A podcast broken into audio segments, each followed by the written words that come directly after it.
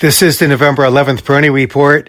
Soon after yesterday's closing bell, a famous investor was quoted as saying that yesterday's advance was a little bit more than a bear market rally. Yesterday's advance was the biggest on record in about two years, but that's not really the point. I think the takeaway here is that there's such an obsession with bear market, bull market, trying to label this market. And all the while, I think that this is missing the uh, opportunities and the developing underlying foundation of the market. So as I've been saying right along, I think the best way to assess this market is not top down. And again, I could make a pretty good case that with the Dow Jones Industrial Average breaking out above its 50-day and 200-day moving averages, that that does not look like a uh, bear market rally. Maybe a bit more so with the Nasdaq, which is still struggling to get above its 50-day uh, moving average, and to some extent the S&P 500. So it is a tiered market, no doubt. But the concern again is that uh, there's just so much of an obsession with trying to label the market. Looking at the market uh, bottom up, uh, there were a number of different sectors that participated very strongly. And looking at the uh, new high list, the 52 week high list, biotechnology, energy, financials, industrials, materials, uh, those and other uh, categories, uh, many of which are considered traditional uh, cyclicals, were on that uh, new high list yesterday, and it was a pretty plentiful list. It wasn't sparse.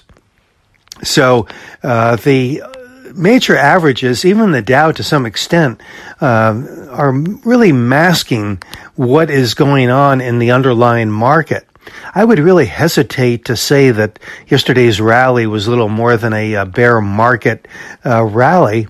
Uh, now, technically speaking, again, uh, looking just at the trend lines, yes, for the NASDAQ, it is at this point. But for the Dow, it's a different story. Now, I'll feel better when the Dow is able to get above the 34,250 area. That is that uh, key resistance. And I think that that would further confirm the bottoming that I have been mentioning, especially that double bottom uh, that occurred in September and October in the Dow around the 28,700 area. But this is not a uh, market um, uh, that uh, is very limited in scope. There are a number of different sectors and many stocks representing those sectors that are showing the kind of relative strength, uh, the kind of uh, price architecture, net money flow characteristics that you would more likely see in a significant uh, bull market run. So again, I, I think it is important to not necessarily dismiss all the chatter about bull market, bear market, but really uh, just take that into partial account and uh, regard instead the uh, stocks that are showing really good relative strength just by uh, tracking the 50 day or the 52 uh, uh, week um, high list here. There's a real consistency in terms of the representative sectors. And that would include uh, groups like aerospace and defense and agriculture, which weren't so prominent in the list yesterday, but have been representing or representative of that list uh, recently. So all this is to say that uh, looking at the underlying market, uh, there are a couple of takeaways. For one, there are plentiful opportunities.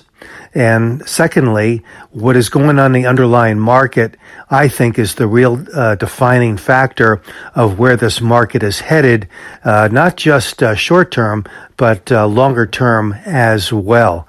This is Gene Peroni at Peroni Portfolio Advisors. All expressions and views presented on this podcast are the opinion of the commentator and may be subject to change. AAM makes no recommendation as to the suitability of any investment and may make a market or have financial interest in any security or sector discussed. Past performance is no guarantee of future results. Investors should consult a financial professional before making any investment decision.